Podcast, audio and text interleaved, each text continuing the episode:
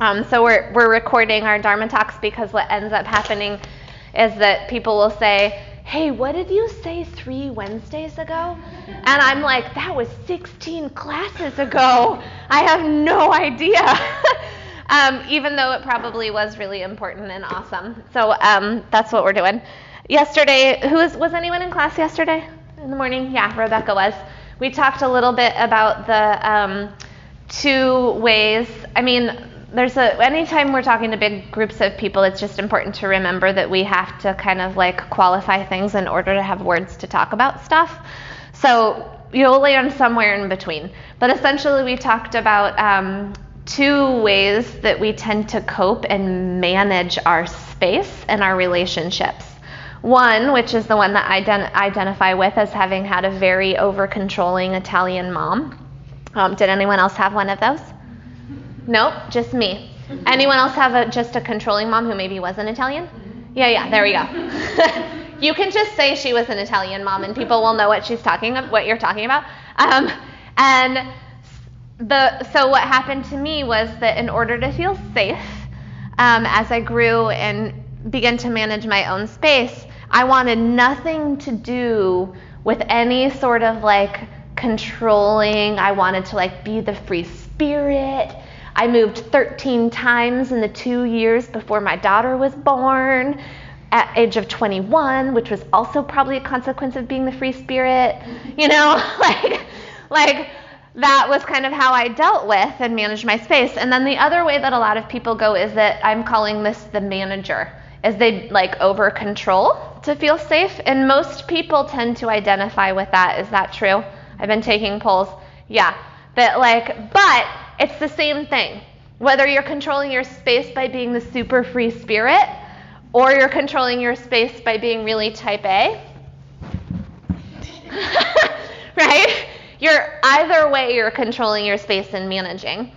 And a lot of what we're doing in yoga is trying to figure out how to um, be present, right? And to not be in the space where we're controlling and over managing no matter what right? Because we miss things when we're doing that. And one of the areas in my life that I've been working on currently is the landscape of forgiveness, right?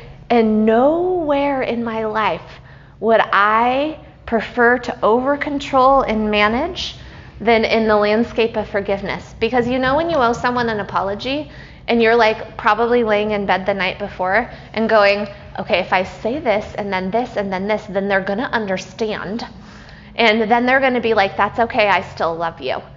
And so you end up using a lot of qualifiers, right? Like, I didn't mean to, or I didn't, um, I'm like a lot of excuses and blaming. Well, this was happening in my life, so that's why I acted like this. Do you know what I'm talking about? Okay, good. They're nodding, listener. They are nodding. so you're not alone.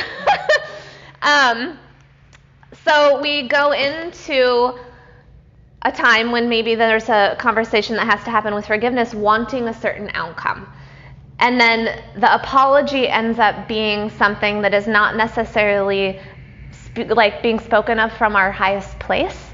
It's being spoken of from a place of fear and ego and wanting to control and manage. Um, and in that realm, it's never going to like work out awesome. And I learned this from a writer named Caroline Myss, and she says that like when we're speaking soul to soul, it looks a lot different than when we're speaking from fear, place, and ego, and probably then in consequence to someone else's fear, space, and ego.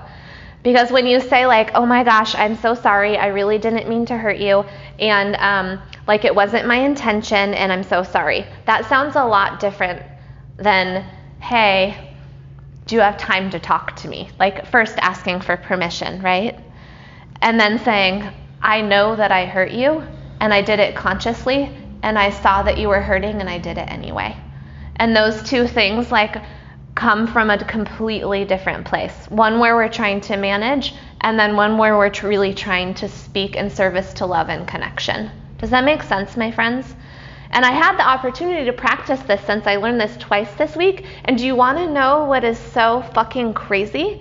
Is that when you do the second version, when you're speaking soul to soul and you can really sit in it and be accountable, The reaction you get is kind of the one you want when you're trying to manage, right? Because when you're speaking to someone's soul, there's the there's a, the opportunity for connection, and that's really what we're after. Um, so I'm really glad you're here to talk about the freebirder and the overmanager and forgiveness. And what I'm interested in for all of you, what I think about every time I get to sit up here in the seat of the teacher, is how we can be more present so that we can then choose love over and over and over and over again right? And this is this practice of yoga makes that possible for us. It just gives us more choices. It just does because it teaches us how to feel inside of our body and know when we're disassociating and leaving and know when we're really here and able to be with ourselves in a way that's compassionate and full of love and self-acceptance. Make sense? Okay bring your hands to your heart. It's going to be awesome. It's hot in here. I'm excited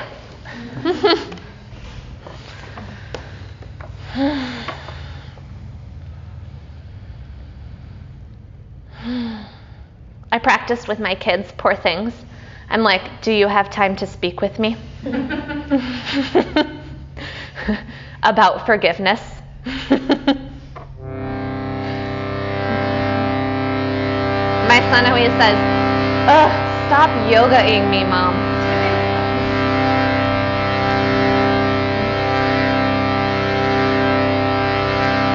and I say, no.